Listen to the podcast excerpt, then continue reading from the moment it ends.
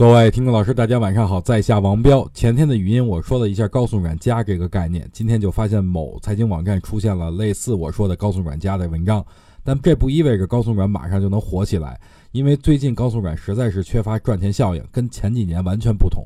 今年只要是股票公布高送软预案以后，大概率都是以下跌为主，这使得很多散户都望而却步。所以呢，我觉得就趁着大家不敢做的时候，咱们提前埋伏进去，后面就等着收获庄稼了。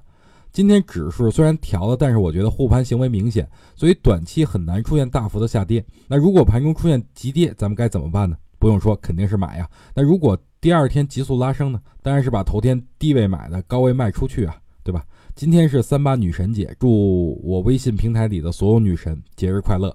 在这儿呢，我给所有女神准备了一份小礼物。如果您想获得这份小礼物，您可以留下您的姓名和电话，这边会有我的助理告诉您是什么。不过仅限女性。